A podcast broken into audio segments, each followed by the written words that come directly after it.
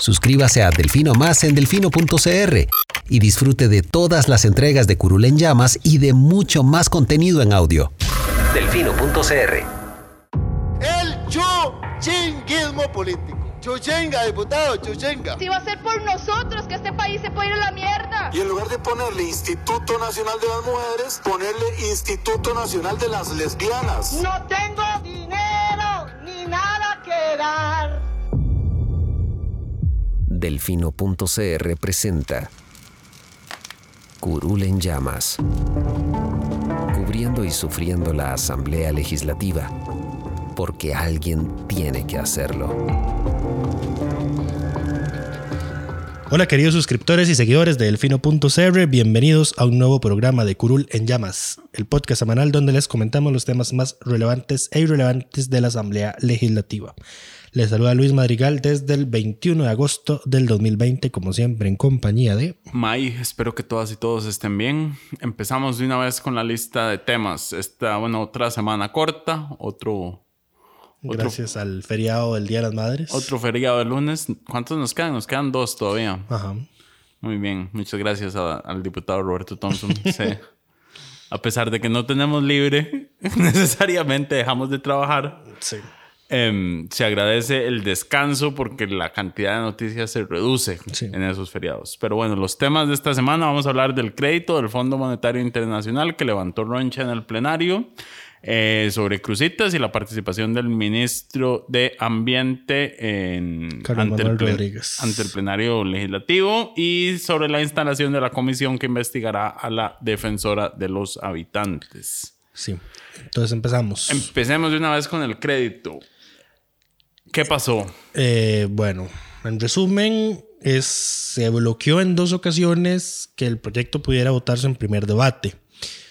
Expli- Por- expliquemos un poco. Porque eh, ustedes recordarán que los diputados están sesionando de 9 y 30 de la mañana a 12 y 30 mediodía. Eh, la segunda parte de la sesión empieza a las 10 y media. Entonces, la primera hora es puro control político y los temas que se puedan ver en la primera parte. Y ya luego viene la famosa y tradicional moción de posposición, que es la moción que tiene la agenda de proyectos que se van a conocer ese día porque hay consenso para conocerlos. Pues bien, ustedes recordarán que la diputada Silvia Hernández le reclamó al gobierno que urgía tanto con la aprobación del crédito del Fondo Monetario, pero tenía la agenda de sesiones extraordinarias llena de otros proyectos que estaban impidiendo que se conociera el crédito. Entonces, Casa Presidencial limpió la agenda extraordinarias, dejó el proyecto del crédito y alguno que otro, pero ese quedó casi que el primero. Entonces es lo que está acaparando la agenda esta semana. Sin embargo, eh, ya ustedes saben también que hay un grupo de la oposición que ahora anda más envalentonado que nunca, por ponerlo en término, y entonces están obstaculizando, ya obstaculizaron dos veces, por ejemplo, uno, que cuando se acaba el control político y no hay nada que hacer hasta que sean las diez y media, no permiten que se pase de una vez a la segunda parte a discutir el proyecto. Lo que implica que se tienen que ir a receso, como pasó ayer jueves, durante casi 40 minutos, que no se hizo nada, eh, porque no quieren dar sus votos a favor para reunir los 38. Aquí también viene el detalle de dónde están los demás diputados que están ausentes. Porque este grupo, si acaso creo que son 11, 12 por ahí andan. Y no, o sea, si estuvieran todos... Pero el malestar es mayor porque la moción de cambiar, de extender la sesión, porque en dos ocasiones han fallado en lograr el consenso para la moción que extienda la sesión hasta que se vote el proyecto. Eso es otro tema, sí.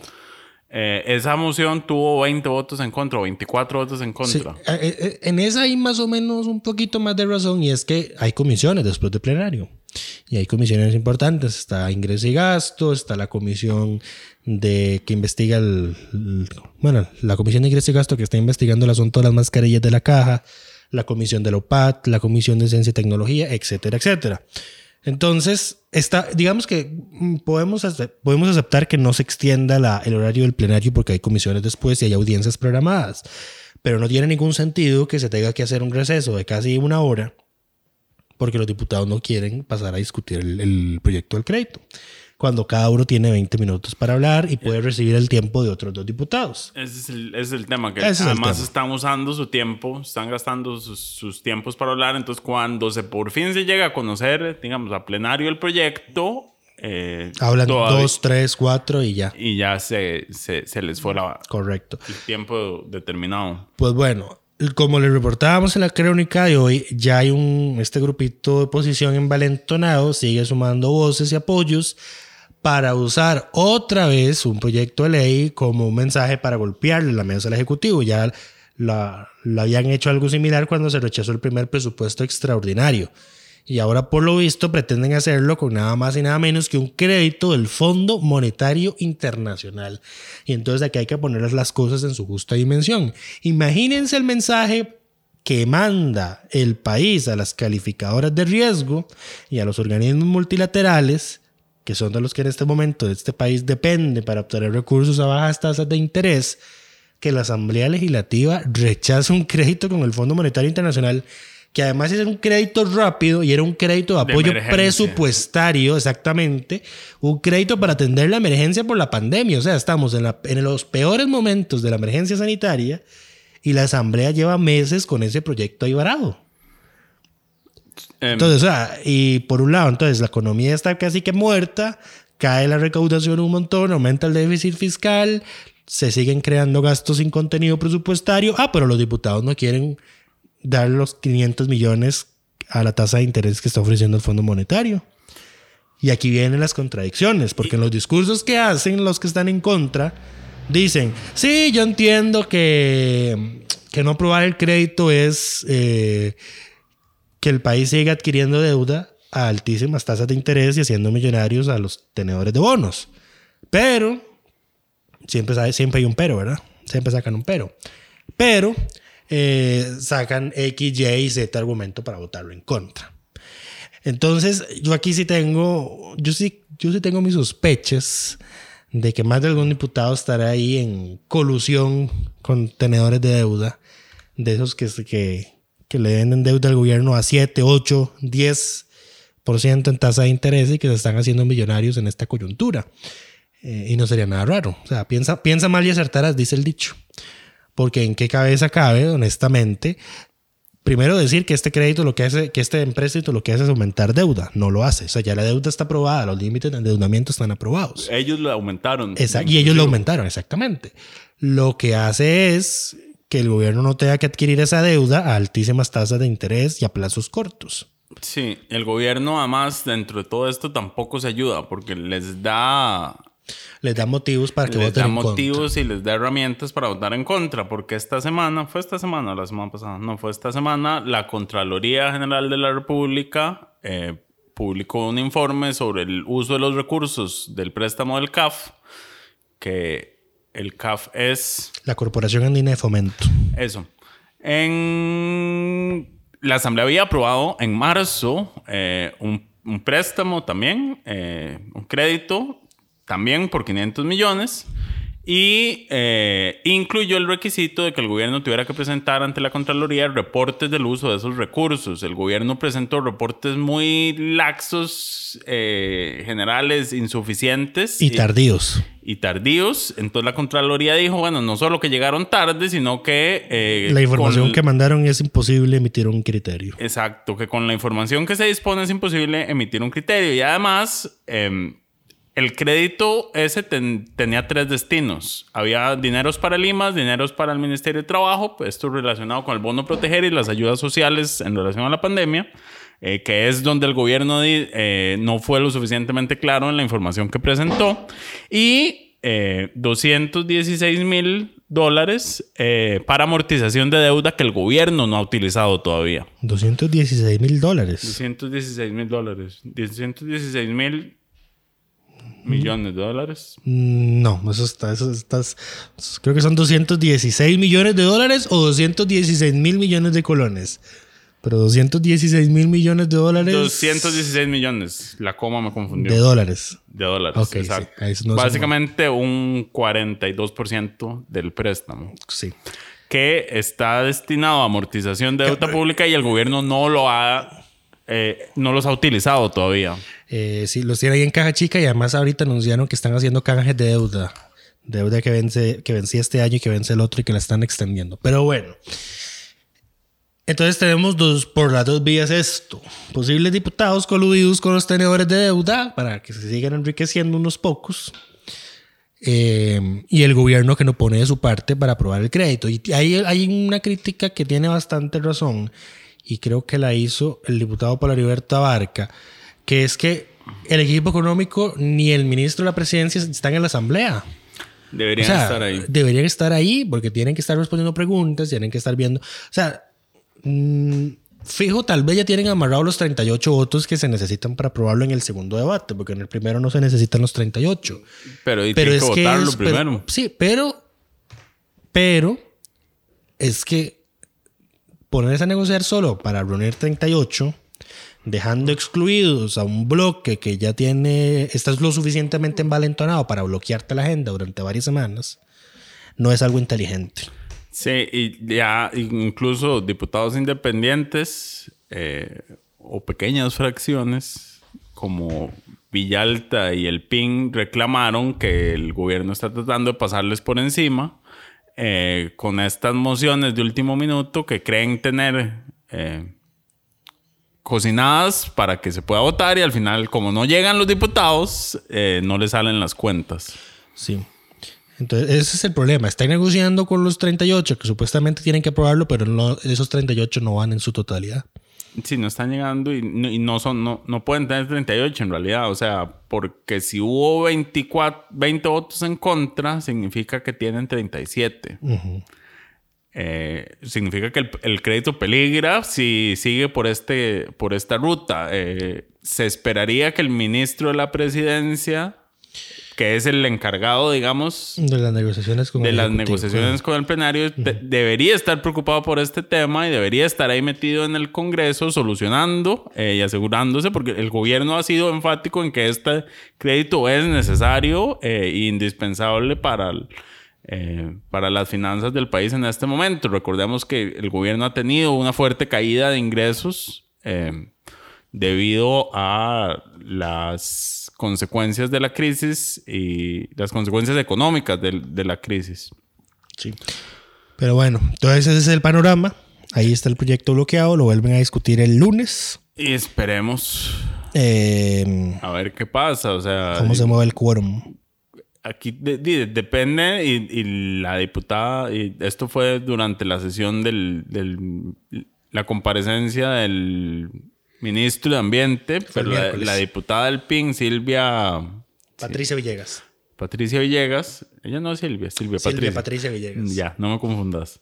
Eh, le reclamó una vez más al plenario que son siempre los mismos los que llegan a sostener el quórum porque los demás pasan eh, ausentes. Los demás llegan, hablan y se van, lo que es una falta de respeto. Pero eh, bueno. Pero bueno, eso nos da pie para pasar ya al siguiente tema, que es el Crucitas. Suscríbase a Delfino Más en delfino.cr y disfrute de todas las entregas de Curul en Llamas y de mucho más contenido en audio. Delfino.cr Como bien dijiste, el miércoles llegó el ministro de Ambiente saliente, don Carlos Manuel Rodríguez, a hablar, eh, porque había sido convocado para hablar sobre la minería ilegal en Crucitas.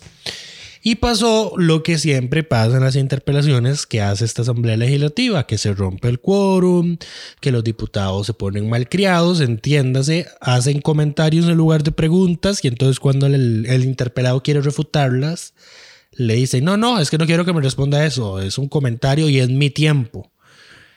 Entonces, para esa gracia, agarras tu tiempo y lo usas en control político, por no decir otra cosa. Eh, porque así no funcionan las interpelaciones. O sea, yo creo que, creo, que, creo que es necesario que los diputados tal vez agarren un día, un fin de semana y vean en España cómo se hacen las interpelaciones a los ministros de Estado, para que aprendan cómo se hacen las interpelaciones y tal vez así suben un poquito su nivel de... Su, nivel político, porque es bastante bajo. O sea, uno, uno ve el despelote que se tienen en España, pero las sesiones de la Asamblea del Congreso de los Diputados de España da gusto verlas. Todos. solo a vos, Lucho. No, no, es que. Solo a vos te puede dar gusto ver un, congreso de cualquier país. Pero, o sea, cinco minutos y cinco minutos les basta para decir, wow. No es cualquier patas vueltas el que llega ahí. Pero y si bueno. lo es, por lo menos les dan una inducción, una buena, y se toma la molestia de aprender las formas de hacer una interpelación a un ministro de Estado. Aquí no. Aquí lo usan para hacer circo. Aquí y una es- vez hacen su un- circo, un se circo. van del plenario. Y eso, eso es lo que siempre pasa en las interpelaciones. Pero bueno. Pero bueno, ¿qué dijo el ministro sobre la situación en Cruzitas? Eh, Es bastante interesante porque, eh, vamos a ver, lo primero, mm, las cosas más relevantes que dijo son las siguientes. Dio a entender que hay una guerra ideológica entre funcionarios de las dependencias del MINAE, entiéndase eh, la Dirección de Geología y Minas y eh, Setena, porque ambas, ambas entidades difieren del monto real que ha sido sustraído de Cruzitas. Hay una diferencia, creo que del, del 100%. por- Tres veces. de- sí, de tres veces. Tres veces. Uno dice que son 300%. 60 millones de dólares, el otro 300, 180 millones de dólares. Y luego salió don Carlos Ricardo Benavides con otro monto que era de 500 millones de dólares. Porque también resulta que los cálculos difieren de si uno, uno- de si uno usa una onza tradicional, que son 28,35 gramos, 28,35, o usa la onza Troy, que se usa en la minería de oro, que es de 31,10 gramos. Sí. Entonces, el- esa diferencia de cuál es la que se usa y el precio que se, que se usa como referencia difiere entonces en el monto de lo que ha sido sustraído. Pero bueno, otra cosa interesante que don Carlos Manuel reveló es que eh, hay una estructura criminal detrás de la extracción de del oro en crucitas. Lo que se vio reforzado, dado que al día siguiente el organismo de investigación judicial hizo allanamientos en masa en distintos puntos del país, detuvo a 27 personas que formaban parte de esa estructura criminal. Y aquí yo tengo una hipótesis.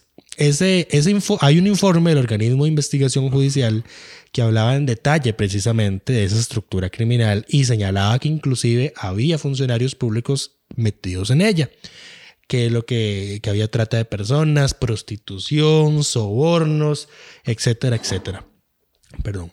Eh, ese informe ya tenía su rato, nosotros lo teníamos hace ya varias semanas, no lo publicamos por obvias razones, eh, pero llega el día de la interpelación del ministro, ese día la Nación sale con la portada, lo que dice el informe, y él llega el ministro y, dice lo que, mm, ¿cómo ver? Reconfirma lo que dice el informe. Y como es un informe con información ciertamente delicada, pues al día siguiente se hacen los allanamientos. Básicamente la información se adelantó. Yo creo que el OIJ tuvo que salir corriendo a Sí, eh, porque proceder porque estaba se- en riesgo la Se, investigación. se- se puso de sobreaviso, una investigación que viene del, desde el 2019. Exacto. Ahora, interesante aquí porque el ministro refuta la idea popular de el oro se está yendo Esa es a, a- las a cosas Nicaragua. Y él dice, no, no, el oro está saliendo por el aeropuerto. Y lo Está saliendo leg- sí. legitimado eh, como compras honestas, digamos, todo un lavado de oro. eh, Y está saliendo por el aeropuerto y, y- y no es, digamos, hacia Nicaragua, hacia donde se está yendo. Y lo que publicó ayer el organismo de investigación judicial, la fiscalía, mm, tiende a reconfirmar eso. Sí. Porque, por ejemplo, dice, sí, efectivamente, el oro estaba saliendo vía el aeropuerto Juan Santa María, aunque por el cierre de fronteras aéreas tuvieron que buscar otras formas eh, para sacarlo del país y era usar estas empresas de las con las que uno envía y recibe paquetería. Eh, se crearon una sociedad anónima para mm, intentar hacer ver que lo que estaban haciendo era legal, que era exportación de oro chatarra, según ellos. Tenían a un funcionario del Ministerio de Hacienda asesorándolos en cómo, en cómo hacer que esas operaciones se vieran lícitas. Ahora- Eh, y el monto que se ya se estima que se tiene defraudado, por así decirlo, la Hacienda son 2 mil millones de colones. Eh, encontraron drogas, encontraron vehículos, encontraron armas, encontraron naturalmente oro. Y también se reveló en eso que publicó la fiscalía que el cianuro que se está usando en crucitas para extraer el oro tampoco venía de Nicaragua. Era enviado desde San José hasta Crucitas. Sí, entonces cuando el ministro dice el, el oro está saliendo por el Juan Santa María, claramente todas las personas involucradas en esta operación se pueden dar cuenta que son de ellos de los que están hablando. Y el OIJ tuvo que correr al día siguiente para hacer los allanamientos. eh, Este es el, Mm, Es que esta, esta interpelación a mí me resulta tan... Nuevamente, piensa mal y acertarás. Ahora, las... Es claro, los diputados no querían que el ministro se fuera porque recordamos, el ministro ya renunció. No, si querían que se fuera. O sea, no querían que se... Déjame terminar. No querían que se fuera sin antes llevarlo a acribillar al plenario. Eh, y luego hubo una polémica porque la cuenta de Twitter del MINAE eh, empezó a atacar a los diputados de Liberación porque decía, tal diputado está haciendo preguntas sin sustento técnico, eh, está opinando sin sustento técnico, eh, no dejan responder al ministro que sí tiene el sustento técnico, que es cierto. O sea, eso fue lo que pasó. Eh, pero a los diputados no les gustó que eso saliera de la cuenta institucional del MINAE. Ya eso es todo un tema de cómo debería llevarse la red Sí, social. de ahora también... Un ministerio, pero no, bueno. no podemos dejar de señalar de que claramente los, los diputados de Liberación tienen una agenda que es... eh, reactivar la minería y lavarle la cara a Oscar Arias. esas, esa es. Principalmente la segunda. Yo Y- creo que la segunda vale más que la primera. Y, y aquí va a ser la tercera vez que se los voy a decir. No van a lograr cambiar la historia del fracaso de Cruzitas. Y aquí ya ustedes saben que yo fui uno de los detectores de Cruzitas, etcétera, etcétera. Pero el punto central y lo importante es, es que Cruzitas, el proyecto de Infinito Gol, estaría ahí operando si no se hubieran cometido todas las ilegalidades que se cometieron en el otorgamiento de los permisos y en el otorgamiento de las concesiones. Cierto, y es que ellos ven la idea de que Cruzitas no se llevó a cabo por la oposición de los ambientalistas. no, no. Como si la oposición, por, digamos, por oponerse, hubiera logrado traerse abajo el proyecto. O sea, Y lo- los, los planos no estaban, no estaban sellados por el colegio respectivo. Había un manto acuífero debajo donde se iba a hacer la mina. Había eh, los- la concesión, o sea, los permisos empezaron a tramitarse mientras había una moratoria, que ya Sí. esos, o sea, por favor. Lo que hubo fueron procedimientos irregulares administrativos que las cortes superiores de este país identificaron y señalaron como tales. Primero el juzgado contencioso, luego el tribunal contencioso y por último la sala primera. O sea, es una sentencia definitivamente, o sea, que no, Sí. que no tiene ningún, no tiene errores. O sea, En Cruzitas, las ilegalidades ahí detectadas fueron cometidas, son evidentes. Y ese señor expresidente no está preso porque la causa prescribió gracias al inútil de Jorge Chavarría. correcto, Esa es la verdad. correcto. Entonces no le van a lograr, no van a lograr cambiar la historia del fracaso de Cruzitas y no le van a lavar la cara a ese señor con lo que hizo. Así que, eh, por favor. Bueno, aquí es importante señalar que para vos no le van a lavar la cara, pero lo que ellos quieren no es cambiar tu posición, sino la de la opinión popular. Vamos a Y ver. eso, eso es más factible que suceda si no se dicen los hechos de las cosas como fueron. Cruzitas estaría funcionando en- con infinito gol de no ser porque las cosas se hicieron de forma ilegal. Correcto. Y en eso no hay margen, no hay margen de, de- de duda, digamos. Eso fue lo que pasó. Vamos a ver. Donde sí parece que hay viabilidad es as- reactiv- hacer una modificación a la ley. Que es lo que quieren. Que- hay varios proyectos sí. para reactivar la minería. Pero, eh, y aquí es otra cosa importante, don Carlos Manuel no está del todo en contra de esa idea. Vamos a ver, el- le- los proyectos que hay más que todo son para que se dé una minería mm, artesanal, local, pequeña en el país y obviamente en crucitas. Eh, lo que no le cala al ministro, y creo que a ninguno de los ambientalistas, es la minería a gran escala cielo abierto. Porque precisamente don Carlos Manuel dijo, bueno, denme un ejemplo de un país tropical donde haya minería metálica cielo abierto de alta extracción, donde haya desarrollo humano, donde haya buen, donde haya bajo impacto ambiental. No existe, eso no existe. No existe. Y además de aquí ya tenemos el ejemplo desastroso de lo que ocurrió en Miramar de Punta Arenas. No sé si alguno se recordará. O sea, y si no, Nadie recuerda. y si no, mucho. abran Google Maps, ponen la vista satelital y buscan Mina Bellavista y vean la mancha negra que tiene Miramar de Punta Arenas gracias al desastre minero que ahí ocurrió. Pero bueno, entonces la idea de una reactivación de la minería a baja escala, tal vez como la que sea en Avangares, no es, tal, no es tan del todo mal vista. Y Y eso el entonces, ministro lo señaló. Es como yo no entiendo por qué puede haber minería, eh, en Avangares, eh, digamos, de pequeña escala en Avangares y no en Cruzitas. sí. Eh, pero vamos a ver, la moratoria, ¿qué es? Una ley. No. Sí, la moratoria es una ley. La moratoria es una ley. Sí, la, aprobó- la moratoria la aprobó doña Laura Chinchilla, se aprobó en el gobierno de doña Laura Chinchilla. Ah, cierto. Que además, ve, es otra de las cosas paradójicas, los diputados liberacionistas atacando una moratoria promulgada en el gobierno de Laura Chinchilla. Eh, entonces, es una ley. ¿Y cómo se modifica la ley? ¿Dónde se modifica la ley? Es lo importante. En la Asamblea Legislativa. Cierto. Y ahí está. Y ahí está, eh, pero bueno, esperando. eh, a ver. Creo que el proyecto que recibió más o menos apoyo es el de María Inés Solís. Porque la diputada María José Corrales le preguntó al ministro qué opinaba él de su proyecto de ley sobre la materia. Y cuando el ministro empezó a enlistarle las deficiencias, no lo dejó terminar. Y dijo, bueno, es mi tiempo, siguiente pregunta. Otra de las de los eventos de mala crianza vistos ahí. Pero bueno. Em, pero bueno, eh, pasando a otros temas, ya esta semana se instaló la comisión que investigará a la defensora de los habitantes. Pero, pero decirlo como lo dijiste ahora fuera de micrófonos. Ah, no, es que primero voy a decir quiénes están en la comisión y después voy a decir lo que pasó. Ok.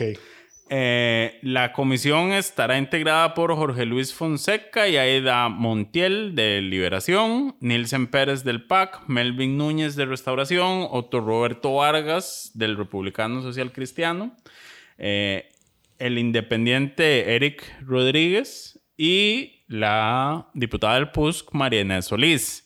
Ahora, cuando escogieron la presidencia de esta comisión, los diputados decidieron que lo más inteligente era nombrar de presidente a la defensora de la defensora.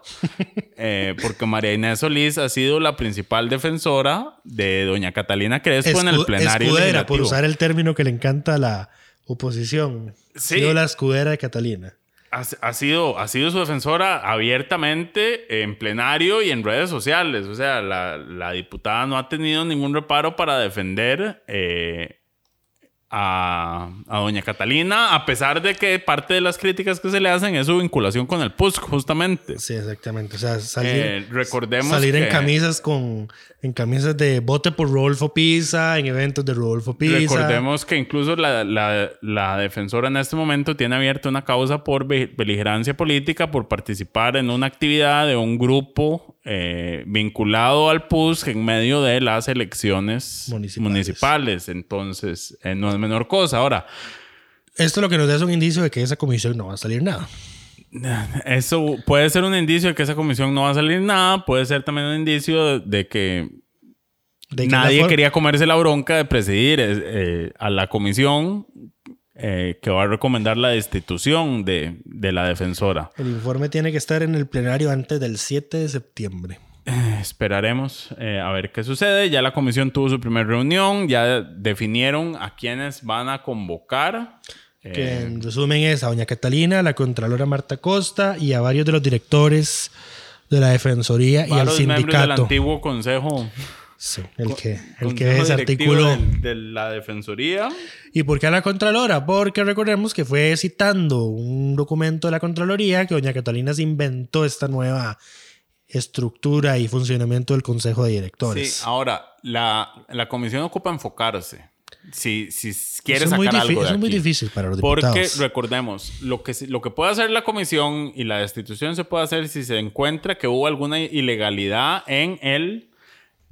eh, de parte de la defensora. Ilegalidad o negligencia, que es por lo que la pueden, elim- Ilegalidad la o negligencia. eliminar, iba a decir, destituir. ¿Cuál- ¿Cuáles son las dos vías que hay por acá? Uno, el tema del audio de la OPAT que se perdió y que ella no informó a tiempo.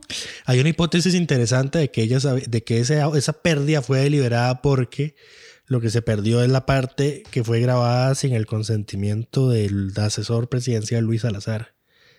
Mm, se requiere, digamos, tres pensamientos, o sea, pensar en qué está pensando la otra persona tres veces como para llegar a eso. Dudo que la defensora sea capaz de eso. Mm, A mí- de, de verdad.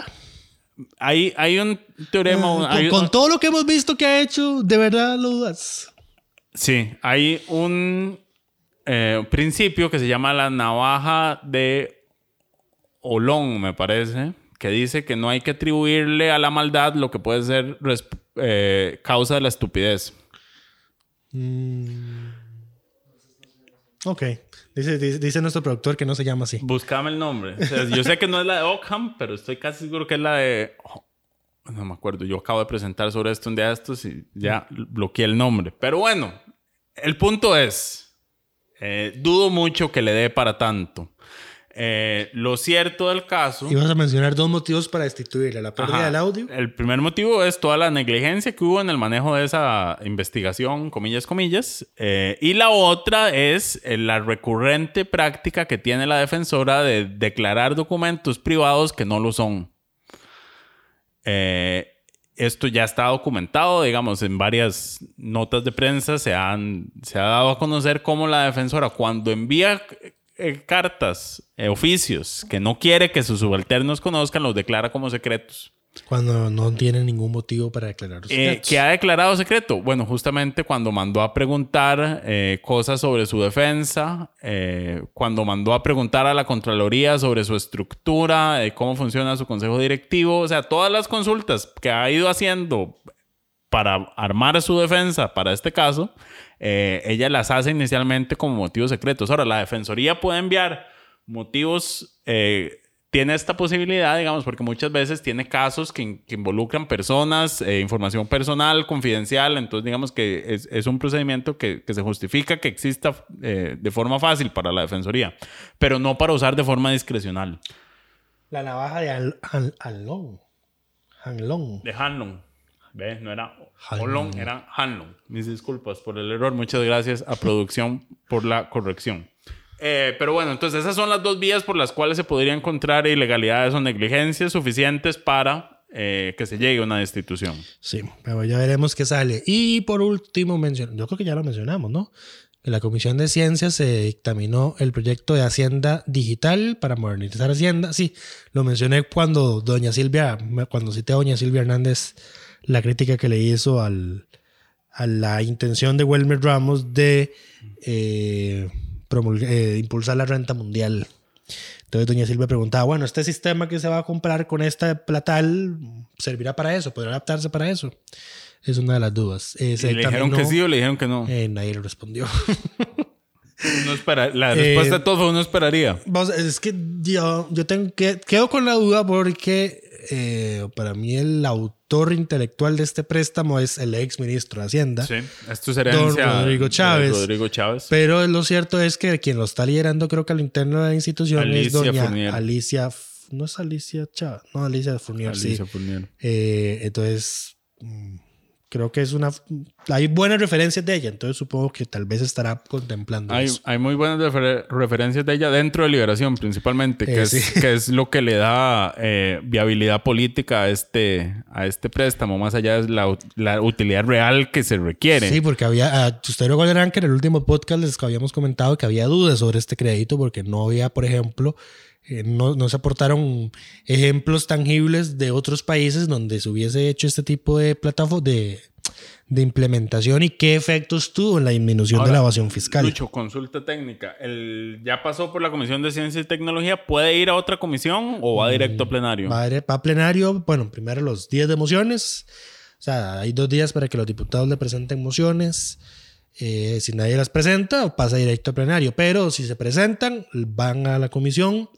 En la comisión se analizan, se aprueban o se rechazan. eh, y pasadas esas dos oportunidades de presentar mociones, a quienes les rechazaron las mociones, que se, hayan, que se fueran a rechazar, tienen oportunidad de reiterarlas.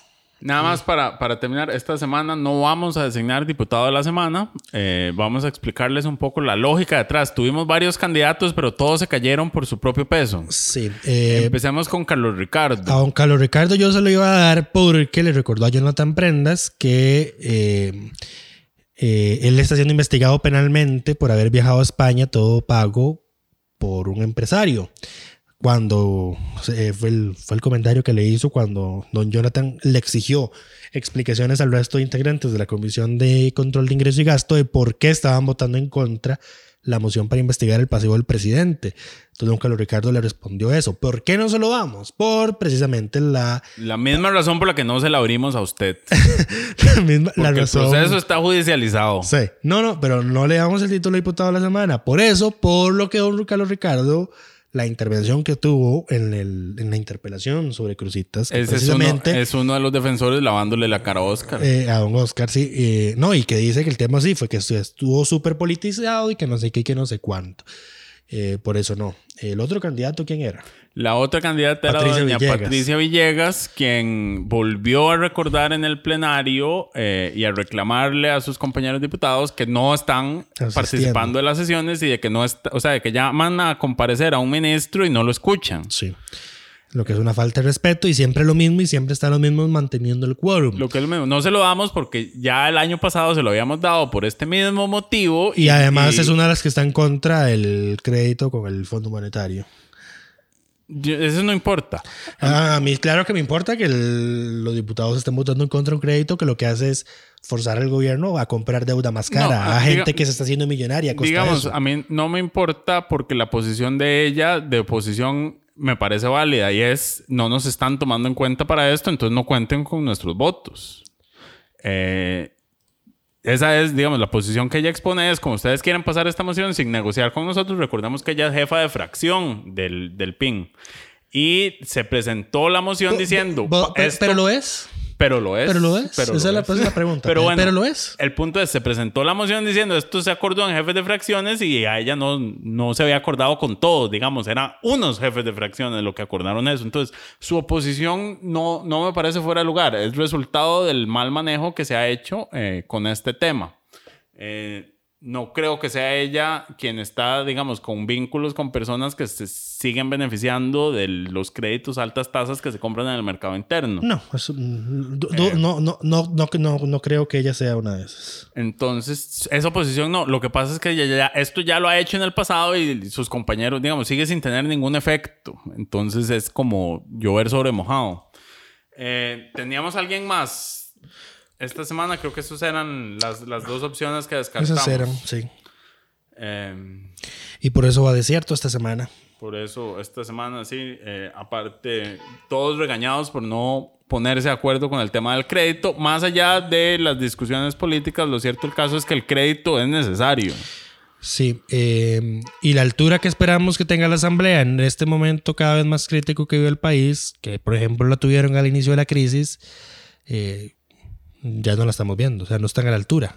Cada vez, Es que cada vez, cada vez, cada vez van peor. cada vez soplan más fuerte los vientos electorales Cada y eso, es- eso se refleja en Cada vez es más difícil mentalmente ver las sesiones de plenario. Vieran qué cosa más triste. Pero bueno, con, con, con, con este triste mensaje de Lucho, nos despedimos y esperamos que todas y todos estén bien y nos escuchamos la próxima semana.